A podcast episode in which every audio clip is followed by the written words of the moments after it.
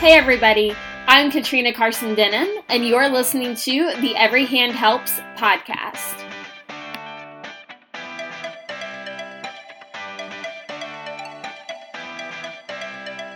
Here at Every Hand Helps, we believe being kind is one of the most impactful things one can do. Each Monday, join me as I interview guests and discuss simple ways to serve others in your community to live a lifestyle of service in the hubbub of life.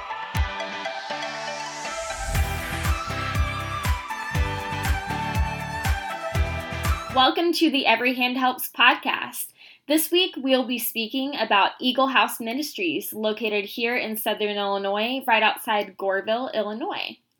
Daniel and Jennifer Money have been serving at Eagle House for many years now. Daniel Money is the president of Eagle House Ministries, located five miles south of Goreville, Illinois, off of Route 37. Daniel grew up on a small farm located outside of Winchester, Tennessee, with three siblings and his parents. He went to Tennessee Tech University and received his Bachelor's of Science in Exercise Science and PE. He also has credits toward a master's degree from Mid America Baptist Seminary in Memphis, Tennessee. Daniel met his wife Jennifer, who is from Southern Illinois, over 21 years ago, through Daniel's aunt Elisa. It's a long story. Jennifer Money has her Bachelor's of Science in Organizational Leadership from Union University. The two have been happily married now for 20 years and have four beautiful children, two biological and two gifted through adoption. Daniel and Jennifer have done inner city ministry in Oklahoma City, Oklahoma, and Memphis, Tennessee before moving to Southern Illinois. They have been in Southern Illinois since January of 2011. Jennifer's father, Alan Milligan, founded Eagle House Ministries in 1987 and is now the president and emeritus handyman and history buff about Eagle House. Eagle House is a not for profit 501c3 ministry with the mission to reach, to restore, to revive those who hunger and thirst for Christ for the purpose of evangelism and disciple making. For more information about Eagle House, visit www.eaglehouseministries.com. Hey everyone, welcome to today's episode of Every Hand Helps. Today we're talking with Daniel and Jennifer Money. They are both um, involved with Eagle House Ministries. Thank you guys so much for coming on. How are you guys doing? We're doing well. Doing good. Thanks for having us. Absolutely. Thank you so much for agreeing to come on. So, tell us a bit about Eagle House Ministries. House was uh, started by Alan Milligan in the uh, late, mid to late 80s, and it's had a, a variety of platforms that have uh, taken on and ministry helps in the community since that time. Uh, and uh, currently, our mission statement is to revive, refresh, and restore those who hunger and thirst for Christ for the purpose, sole purpose of evangelism and disciple making. That is so awesome to hear about. And how was Eagle House formed exactly? Uh, well, my dad was an evangelist, and um, he had a, just a heart for. Um, it started out his heart was just to go in to different churches and do more evangelistic work. Like he was a local pastor, and then he went into uh, evangelism. So he founded the building, or he found an old rundown tavern off of 37, and it was in bad disrepair, and um, and that's where he bidded on it and felt like God was calling to start the ministry here. So that's kind of where it started. It started with um, him going out and doing evangelistic work, and then as a child, we had people living here that were um, in prison that came to know the Lord in prison. Um, and they needed a place to stay, so they would stay upstairs, and we lived in the parsonage downstairs. Um, then after we moved out and left the house, he started working with teenagers, doing uh, youth services, and started um, University of Christian Life, where it was teenagers could come and do one-on-one um, Christian living. Like he would, they would work their jobs or go to school, and then at night he would uh, do ministry lesson with them, or take them to nursing homes, or take them around to what an actual Christian lifestyle would look like if you were living it out. You know, all day long. He was trying just to show that to teenagers around the area and stuff. And so um, that's kind of where it all started uh, before we started taking it over. So. That is so amazing to hear about, especially through something like this podcast. Um, I'm trying to really inspire people to live, live a lifestyle of volunteering. That's something that is so incredibly important to me. And it's nice to hear that it's important to other people as well as, of course, as people who are believers in Christ. That is of the utmost importance and sharing the good news with everyone as well. But I just, I really admire the lifestyle that your dad took on in that, having a family and still being so dedicated to that mission, especially when it comes to youth and troubled youth as well. Yeah, yeah, it was. I will say that um, it was an, an, eventful childhood, but it was definitely, um, definitely saw sacrif- sacrificial love and um, service to the Lord for sure. So it's helped me be the woman I am today. And you guys are absolutely wonderful examples. I mean, just hearing Ida Gill, um, my my aunt Ida Gill is actually a close friend of theirs, and her telling me all that their ministry does, it blew my mind. I mean, there's no other way to really describe that, and it's so evident that Jennifer, both you and Daniel, that you guys really live a life of service. And I think that's so wonderful. And that kind of brings me to when I was on the Eagle House website and looking a little bit into what all you guys did. Uh-huh. I found 12 different projects and it it really like I said blew my mind all that Eagle House was involved with. So I'm kind of going to read that off to some of our um, listeners today just so that they can get a picture of exactly how much it is that you guys do. So they have all of these ministries um, Barnabas Room, sold out. They have a monthly contributor report. They have an Easter sunrise service. They cook holiday meals on both Thanksgiving and Christmas, and they deliver them to people. They also have revivals and evangelistic meetings, retreats, rallies, and seminars. They're involved with discipleship, counseling, and prayer. Lighthouse on the Hill, Footsteps Conference, and Mission Outreach. And I don't think I had the 5K on there. I believe that was a thing as well. So, I guess, is there anything that you would like to add to that? Yeah, we have the unit as well, and it's a place where we house uh, gently used furniture, and we um, and we allow people who are have burnouts or people in need. It's free. Um, they just come and are able to get furniture, mattresses, or um, just couches, anything that people have given. Then we give away to people for free. So that's a that's a ministry as well. That is really amazing because that stuff can be so expensive. Yeah, yeah. So, which of those things started first, or did the others simply follow after that? How did where did Eagle House start with their first mission? Um, well, I guess I guess you would say it started out in um, well, the first part was to help people who were in need, like families um, it's kind of neat because originally my dad had um, started a hotel or was trying to build a hotel for people who have, in ministry who were burned out and a place for them to come and stay. And the hotel actually burned down. Um, uh, it was a it was a, a volunteer was here and um, he was using a blowtorch. Didn't realize he caught the insulation on fire, and the whole hotel was oh, actually. No yeah. So um so that was the original plan and him doing evangelism and then then he moved into the prison ministry and the meal ministry started probably around 1994 four or five something around there and um, that's probably been the longest continuing ministry that's that's been there. It's the meal ministries and stuff on the holidays.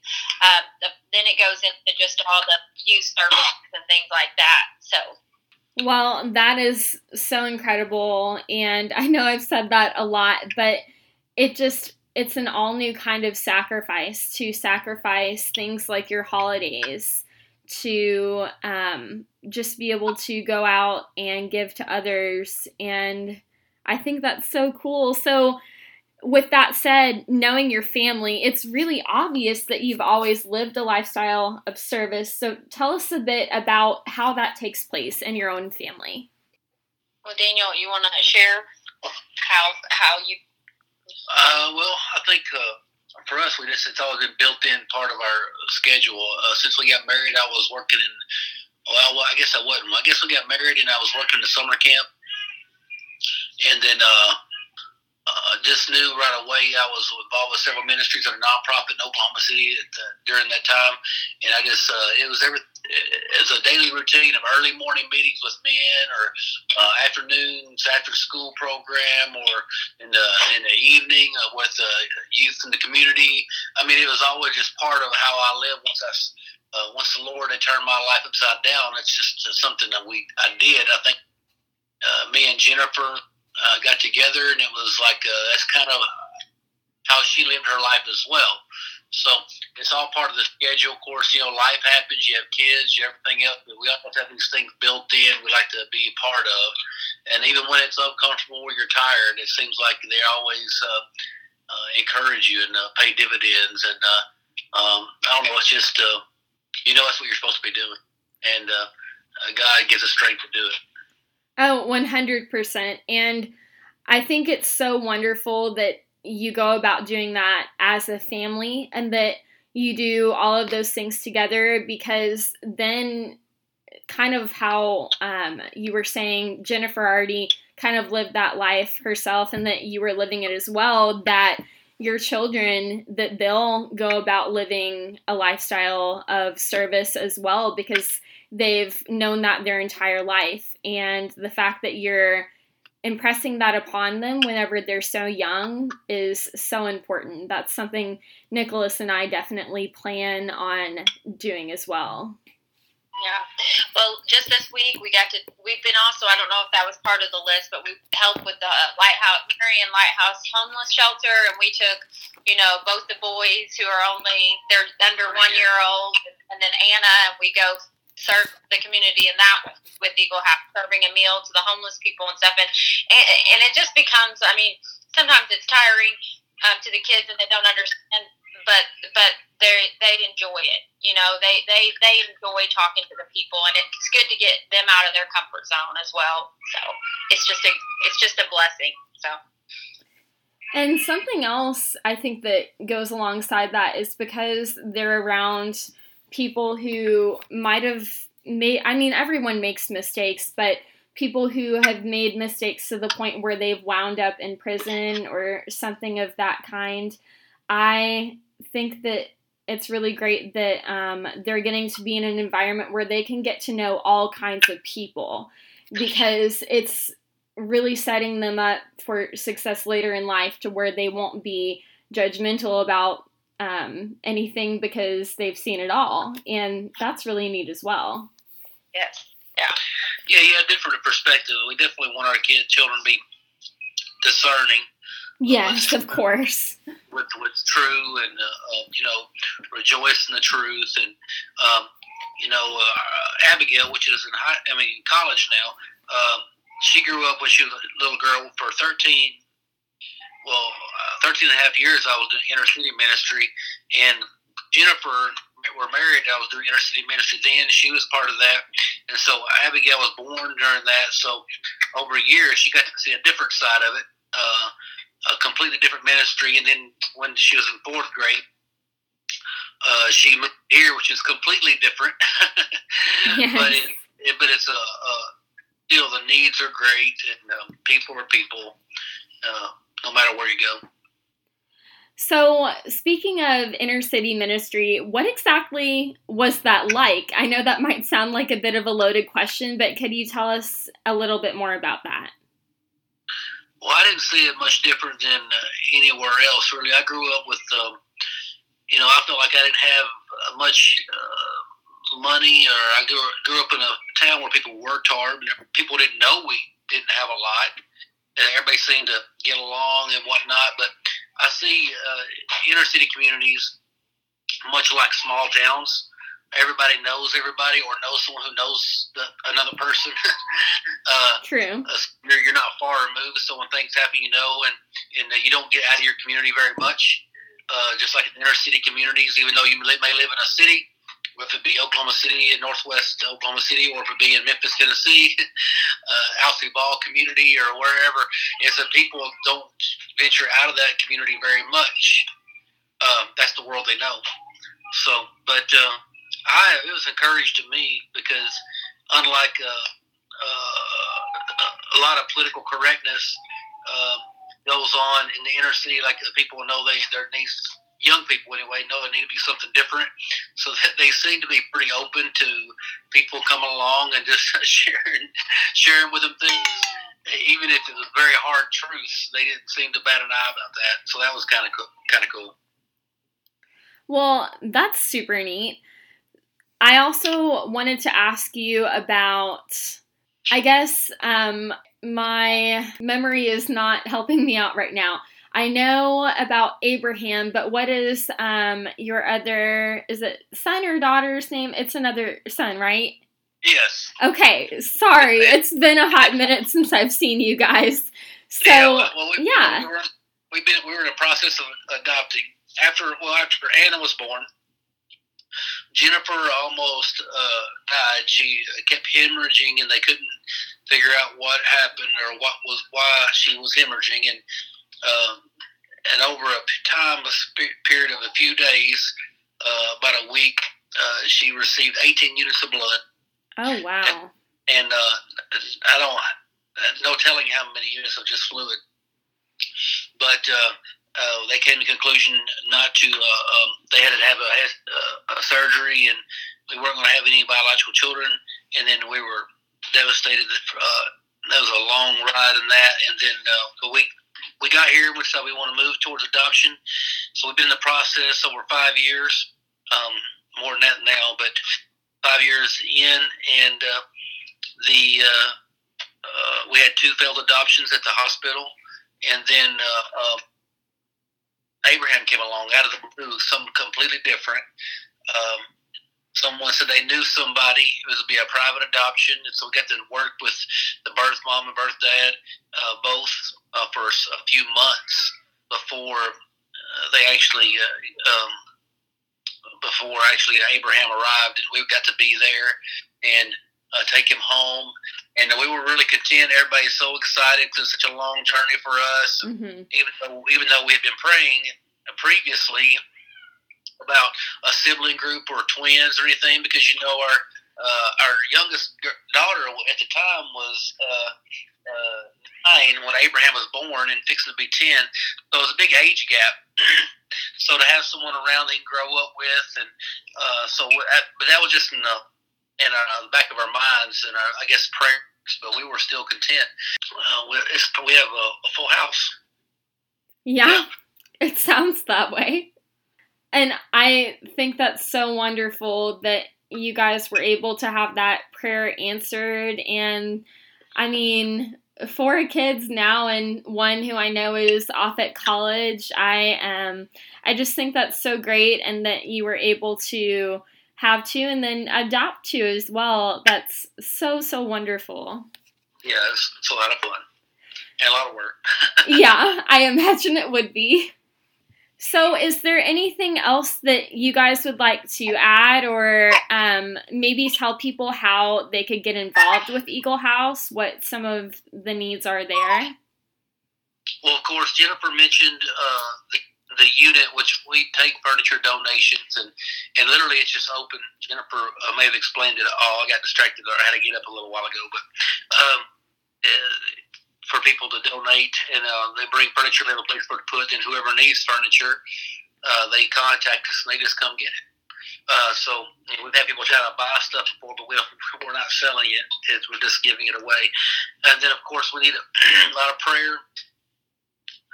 Uh, really, just for illumination of our hearts to be clear, have uh, to see things from God's point of view, to have vision. And then there's different activities all the time involve the community, um, different churches. Uh, we'd love, love to have partners, individuals, or church partners uh, for volunteers or uh, you know, we run off donations. Um, you know, our you mentioned. Uh, uh, I don't know what all you mentioned earlier, but you know, we, I go to the prison each week for a juvenile detention center. Uh, sometimes I give out I give out things to them basically every week, and I have to pick with me before if they get approved. Uh, that that'd be fun, uh, Dale. Someone wanted to go and do some of that, um, but uh, they're just uh, uh, we we also we also would uh, are open upstairs at churches Yes. like do Oh, yeah. retreats or Yeah. bring youth groups to, to stay on the property. We would love to utilize the facilities more. We would love if anybody's interested in helping on Christmas or Thanksgiving Day.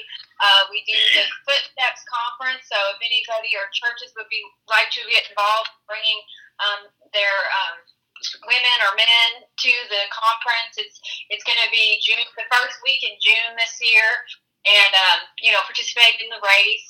We would just love for different people or individuals just to get know what we do here and get involved. So www.eaglehouseministries.com. Yeah, yeah. Uh, we, we have a youth rally coming up. That'll be the first one this semester. Be at uh, Fellowship Baptist Church, and uh, usually we have four to thirteen different churches come, uh, representative uh, rep- represented by at least one or two people, and then uh, uh, obviously we have other groups and retreats like she, like Jennifer mentioned. Uh, we have upstairs. We have mission teams come in and stay with us at times and do work in the community. Um, uh, that's always good uh, work projects, and uh, they get to some of them get to been here uh, multiple times and have got to know the people they've uh, worked on their property very well, and even when they come back, they want to visit and have a home for. Um, uh, we would love to have uh, more utilization, have a conference or retreat if someone wants to be here and get away. And it's we don't have a real upscale place, but we do have rooms and beds and bathrooms and that are available with privacy and a kitchen. And and sometimes even if people uh, like Alan wanted to do with the hotel, uh, that uh, if people wanted just needed to get away, we've had that people do that before, working in ministry, just come get away for a weekend or a few days and uh, don't have to tell anybody where they are they can do that. And uh, but those are things we like to do, be a part of, just uh, facilitating people's growth because we want to proclaim Him, um, the Lord, and um, admonishing uh, every man with always present every man complete in Christ. Well, thank you guys so much for spending your time tonight doing this interview. I really appreciate it, and I know that our listeners are going to love hearing about all that you guys are able to be a part of at Eagle House Ministries and how God is working there. So thank you so much. Thank you. Thank you for having us. Absolutely. Have a great night.